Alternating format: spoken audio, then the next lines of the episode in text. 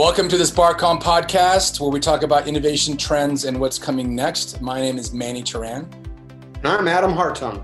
We're Spark Partners. Visit us at sparkpartners.com to learn more about how we can help your business grow and thrive. So, Adam, I was thinking about on the way, I'm actually down in my, my mother's house here in, in beautiful Douglas, Arizona. And I was driving down and I was thinking to myself um, about risk risk is part of everything in life, right? We put our seatbelts on, uh, we drive carefully, but you don't know, things can come out of nowhere. And much like that in business, there's risk that's everywhere. But in a matter of speaking, there are seatbelts as well in, in business. And we can be mindful about the risk so that when we launch a business or we have an existing business that we're going to course correct, we can do it with less risk, or at least being aware of the risk through the use of trends. So I'll put that as the landscape, and I want to get your thoughts on that as uh, as we uh, discuss today's podcast. Well, uh, there's a, risk is an interesting topic because there is such a thing as real risk. There's real measurable risk, but most of us don't operate on on real measurable risk. We tend to operate on perceived risk and our perception has a tremendous amount to do with what we think is risky or we don't think is risky. So, as you said, often people will say, Well, I'm just going to stand here in one spot because that's the least risky thing I can do. Well, I mean, it's the least risky thing you can do unless you manage to stand in the middle of the highway. And it's a pretty risky place to stand, right? You say, Well, I wouldn't stand in the middle of a highway. and be like, Well, yeah, but you know, eventually the highway could come through where you're located and then it would become risky. Um, it's kind of like when the Titanic sunk. You probably always heard the story about how initially several of the lifeboats left the Titanic with only one or two people in them.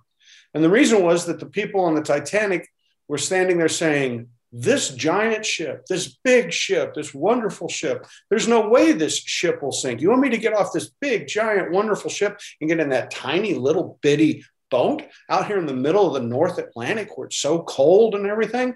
I'd much rather be on this big ship. So the perception was they were safer on the Titanic than they would be in the lifeboat. Of course, there was very real risk because the side of the boat was open and everybody, and the, the, those in the know knew it was going to sink. And that's what they were telling people it's going to sink. Uh, back in World War II, they had a problem that pilots would often take and, and fly their planes right into the ground and, they, and instead of hitting the uh, button to eject out of the airplane. And this was a real problem because you know losing a plane's bad, losing a pilot is really bad. And so after the war, they did research to try to understand why pilots would do that, and they put them into situations with simulators, those kinds of things, to figure out why they flew these planes into the ground. And the, the macho view was, oh, they do it because we're pilots and we think we can get anything done we want to get done. But it turned out to be much simpler. They knew how to fly a plane. They didn't know what would happen when they hit the ejector button. They were more afraid of the eject of being ejected and what might happen to them, rip their leg off or whatever bad thing could happen. Or they end up, uh, you know, the, the parachute doesn't open, all the things they could think of that would go wrong, that they would hang on to the plane to the very last minute. Right. So the, what we run into is the same phenomenon in business, where people say, "I am here. I've got my business. I know what I'm doing, and I feel safe." And then when we say, "Well, let's go do something new," they say, "Well, that's risky." But that's not really true because the reality is is that the world's changing all the time around you. In fact, the more you stand still and do the same thing over and over and over, you build up what's called status quo risk. And it's the risk from standing still. It's the risk of being in the status quo and being unwilling to change the way market conditions change. Yeah, I think a lot of business people are, um, especially if they built their business from scratch or the, it's a family business, they feel very, very married to the concept of the business as it stands. I have lots of friends that have family businesses that were started by their their parents or their grandparents, and uh, those are some of the ones that want to ch- change the least. They said this is the way granddad did it, and I don't want to, you know, mess things up. And of course, we talked about we talk about this in our course, and and and in general that um, you know, granddad or, or grandmother they took a risk back in the day and they were they launched something brand new and now it's their responsibility you know two generations down to be as smart as astute about um, managing their own risk to make the right decision Well, they used to have this phrase that, you know, the first generation creates the business, the second generation sort of sits around and babysits it, and then the third generation kills it. And there's been a lot of research on that. Uh, Yale University, in particular, has a lot of data. They have a program around privately held businesses that focuses their MBA, and it's it's very different read. The reality is is that the business is usually found by somebody who sees an opportunity. They see a trend, they see an opportunity, and they go headlong into that opportunity. But then what happens is the second generation comes along, and perhaps they see opportunities, but the first generation won't let them do it first generation feels so comfortable and so self-assured and so righteous in the business the way they had it that they're very slow to, to give up the reins to the second generation. You know grand the, the father just keeps hanging around. He keeps interjecting himself in the business. The mom keeps coming in with recommendations and they won't let him make substantial changes until the second generation you know gets old enough that they pretty much are ready to give up. And so then they give up and they hand it to the third generation and they go what the heck? You look at this pile of manure you handed me because you handed me some business that's almost irrelevant. It's wildly out of date. And how am I supposed to get this back on track now? Right. Now, think about, like, for example, if, if years ago somebody had seen the automobile come along, so back 100 years ago, see the automobile coming along, and you start realizing livery stables and all stuff related to horses and horseshoeing and all that, that's going to go away. So you, you're early, and what do you do? Maybe you get yourself a car dealership or, or a mechanic's garage, right? You start down that road, uh, sell some gas, do some mechanics work, have a car dealership. That all looks great, right? You know, just kind of going along. But then over time, cars change, right? And cars become far more electronics, and now it takes a whole different sort of um, skill set right. in order to keep up to date on that. And so now then the independent garage starts to fade away in favor of the dealership. And dealerships get more and more reliant on their service, right? But what's happening now is we're going to EVs. And with electric vehicles, you don't have all that service. So now what happens is you've got auto dealerships out there that make $100 when they sell a car, and they're depending on oil changes and transmission work and warranty work in order to try to make the money. But these EVs don't have it. And so now what's going to happen to those car dealerships, right? Yeah. And so they felt comfortable. Hey, car dealership, I can't, you know, you really couldn't lose money with a car dealership for the longest time. But now when you start selling electronic vehicles, oh, it's going to be a wildly different world. Yeah, absolutely. It's going to change. And uh, I lived in the Detroit area for a number of years and was very, very, uh, um, you know, I had my pulse on the industry. And, uh, you know, people would laugh at the idea of an electric car or yeah. an alternative fuel car. And here we are on the precipice of this new landscape of EVs and, and other things. And of course, uh, ride sharing. And, uh, you know, I met a guy the other day who just got rid of his car altogether. He says, I can Uber everywhere. Yeah. This is a very wealthy guy. And he said, I don't want to deal with it anymore. So you're yeah. right. And so somebody who owns a dealership today needs to be really thinking about what's coming down the road, pun intended, so they can make the right decisions for their, their business. Yeah, absolutely. Uh, you know, where would this whole EV Uh, marketplace has evolved so much more quickly than people thought it would. And that's another problem of being stuck in the status quo risk.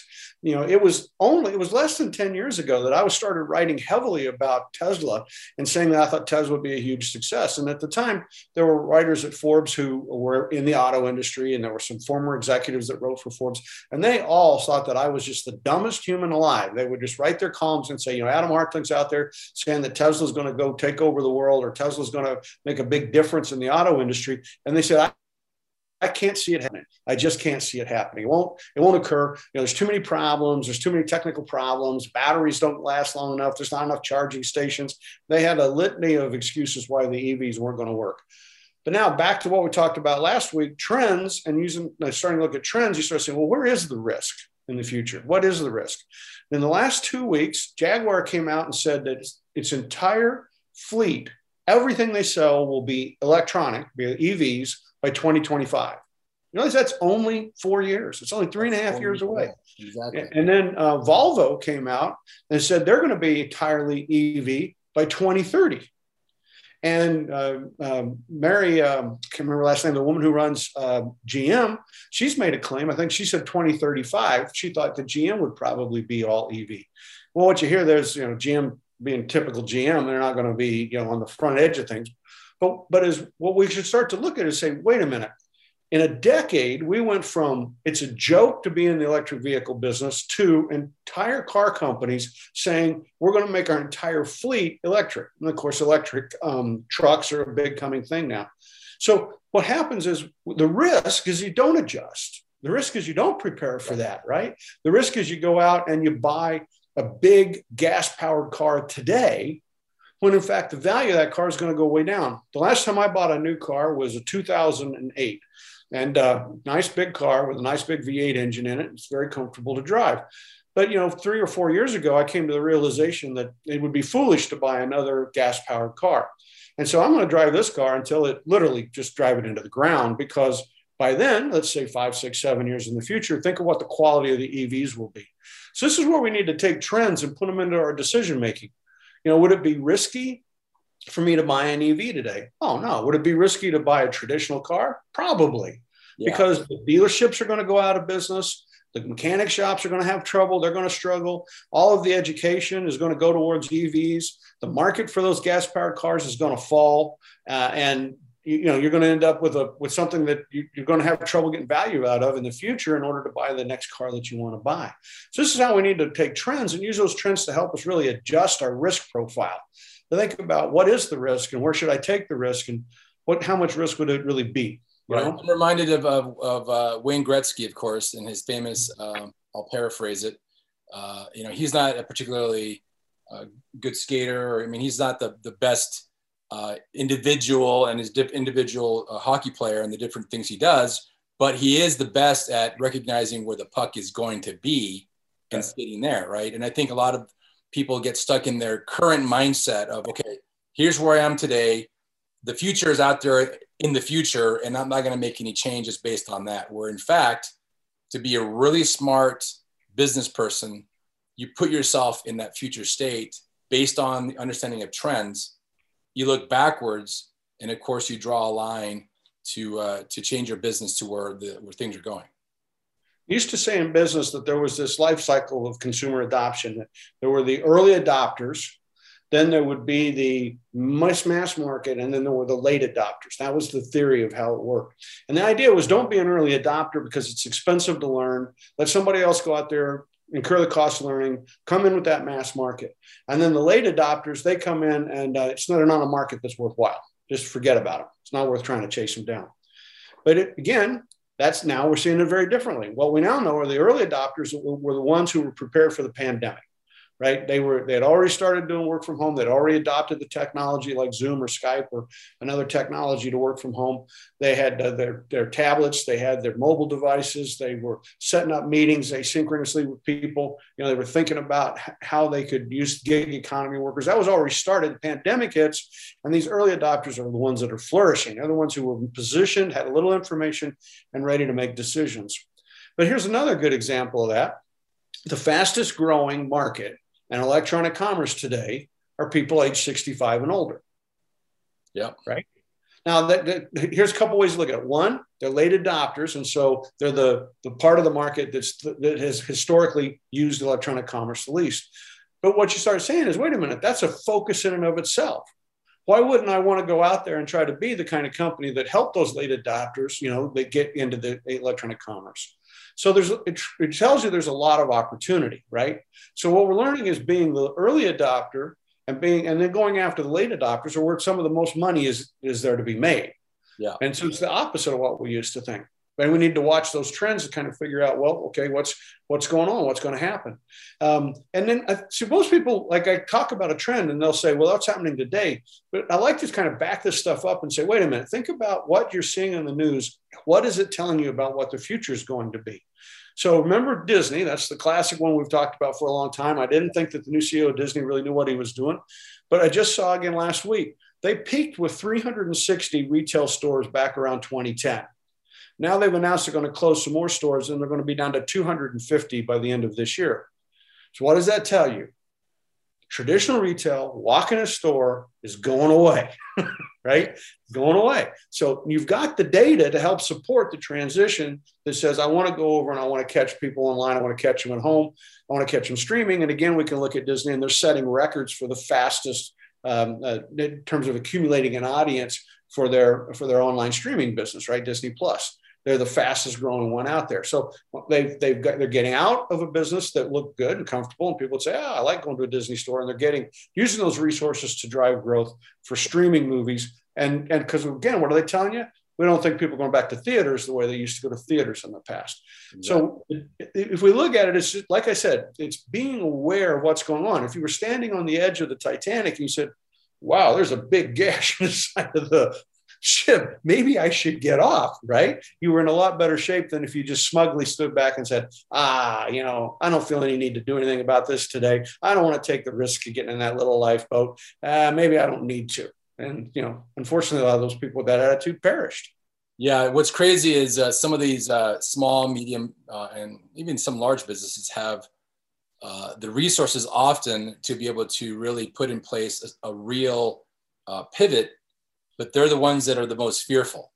If yeah. you're a, a, one or two person shop, it's easy for you to make a new decision. You close up your existing business, you go in a new direction.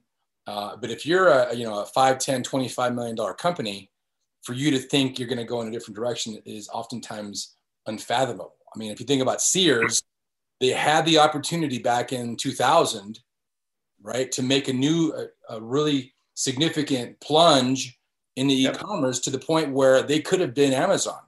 Oh, All yeah. these malls with big Sears stores on as anchor tenants could have rearranged and could be remote warehouses. I mean, they had that opportunity, but they missed it. But yep. uh, of course, Jeff Bezos made the decision, and he was smart about understanding where trends are going, and he made some really, really safe bets that at the time were deemed risky bets, right? And here we are uh, you know, Amazon is is among the largest companies in the world and growing. Let me give you another one. Um, so we we all are saying, okay, the pandemic's going to end. Oh, great, we can go out again and be in public. We'll all be vaccinated, um, and so it kind of has this feeling, you know, of a little bit of back to the back to the old way of doing things.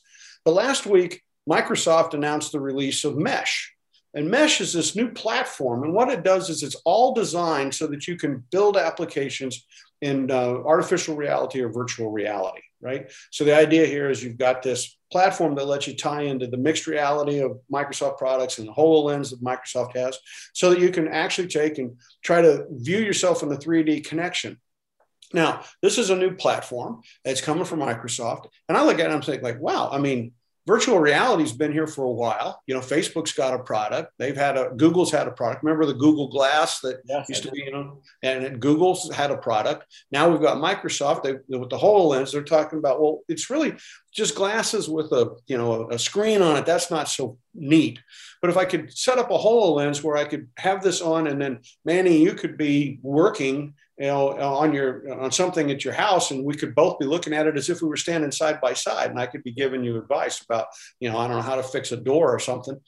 But at the same time, think about our meetings. You know, I keep saying people are not going to go back to the office. Work from home is here to stay. Mike, um, uh, Bill Gates said last week, a week ago, that he thought half the people would never go back. And you go, wait a minute, half the people won't go back. How can this happen? Well, look at Mesh. Here's another something from the headlines, and it should be telling you, look, that idea of pushing on that forefront, trying to figure out how people could work from home, trying to connect with people out in the world without bringing them into a central spot, letting them work asynchronously. Microsoft said they're going to lie, they're putting out a whole platform around that that ties into a bunch of components they have. So it's a it should be a reinforcing mechanism to tell you this is not risky. Going down that road of work from home is not risky. You know, helping your employees figure out how to do it is not risky um, you know, some people are sitting there saying, well, if I got an employee and they were working for me in California and now they went back to live with uh, you know, their family in, in uh, Arizona, well, now I got this real big headache because what laws apply to that employee? You know, how do I, their unemployment insurance payments, their health insurance, the taxes, and so some people are saying, "Yeah, yeah, we're not going to put up with that stuff." Well, the reality is, yes, you're going to put up with that stuff because you still need the people. Exactly. what do you have to do? I invite uh, all of our listeners and viewers to uh, email Adam or I. We have a really cool list of about 60 trends that are uh, in existence in you know in the up and coming future that we're in now. We're kind of in a river, right? We talk about rivers all the time. So if you email Manny at sparkpartners.com or Adam at sparkpartners.com, we will get you a copy of this document um, that's really interesting to consider because again we're in this river already. For us to go and go upstream is going to take a tremendous amount of energy and it's going to end up uh, overtaking us eventually. Uh, I, I, mentioned to some of the other days, you know, sales is all about having something that really that somebody wants to buy. You yeah. can have every single salesperson in the world today trying to sell Betamax VHS tapes or, or Betamax tapes. No one's going to buy it because nobody wants it. And so that's the dirty secret of sales is you have to have something that somebody wants to buy. Of course, that is, is aligned exactly with trends. So we can take this, and even when people, when they're looking at their investment profile, right now there's a lot of hullabaloo saying that we've been in a growth uh, stock market for 14 years. Value stock's going to make a comeback, and that's just a bunch of hooey. I mean, the reality is you want to have you want to own have shares ownership in companies that are growing their revenues. Why? So that they can have more cash, so they can pay higher dividends at some point in the future. Growth is a good thing. Why would you suddenly want to go put money in an oil and gas company when we've reached peak oil? Right? We're never going to need as much oil in the future we had in the past. Why would you go down that road? You know, why would you? So when you listen to these, somebody say, "Well, we've been in this growth for 14 years. It's time to pivot over to to um, value stocks." Just keep thinking to yourself, well, maybe 14 years is a trend. maybe 14 years showed us, you know, kind of what the future is going to be. I'm not saying that some of these stocks like Zoom and, and, and some of the fintech stocks Uh, like PayPal and, and Foursquare, they might be a little ahead of themselves. You know, they might be overpriced. But at the same time, what's their value going to be in four years? With growth rates in the 20, 30, 40, 50%, yeah, you might over, you know, I'm not saying you should go buy them today, but if somebody did, would, eh, would they, would I say that's they're, they're highly risky. say no. I mean, maybe the stocks will go down, but long term, that's the right place to be. You know, you want to be where the revenues are going to be. Personally, I do, you know, very few transactions. I buy stocks and then I just wait. I wait years, right? Because I want to buy stocks of things that are growing. Um, Amazon, Amazon is what 40% of the e-commerce business. E-commerce has now gone from in the last 10 years, it's gone from like 2% of retail to 14% of retail and it continues to grow. Yeah. So, what's your risk of owning an Amazon, right? It's pretty low. It's pretty low. It's yeah. much lower than owning Walmart, which has got all those stores that's going to have to figure out how to get rid of. Now, we're, now just sitting here saying how you don't need stores, you don't need commercial real estate, you don't need all that. And Walmart's got probably more real estate holdings than anyone else in the country. So, why would you want to be bought into that, right? So take the long-term perspective in your in your stocks, take the long-term perspective in your business decisions and with your career, right? Think about where you want to be. You know, do you you want to be positioned in a in a job and in a company that's going to grow? Because that's going to give you the opportunity down the road. If a company grows its revenues, if it doubles its revenues in seven years, look at all the new jobs it creates, all the new managers it needs, all the new VPs it needs. And you'd much rather be there than being a company growing at you know two or three percent a year, barely keeping up with inflation, and never doing any hiring. You got to wait for somebody to die to get a promotion. Yeah, the whole market landscape is is changing and is always changing. And we talk about evolution going in one direction only and uh, the sooner that these business owners and executives can understand that, um, the sooner they can make the decisions to, to really ride the top of the wave and go further.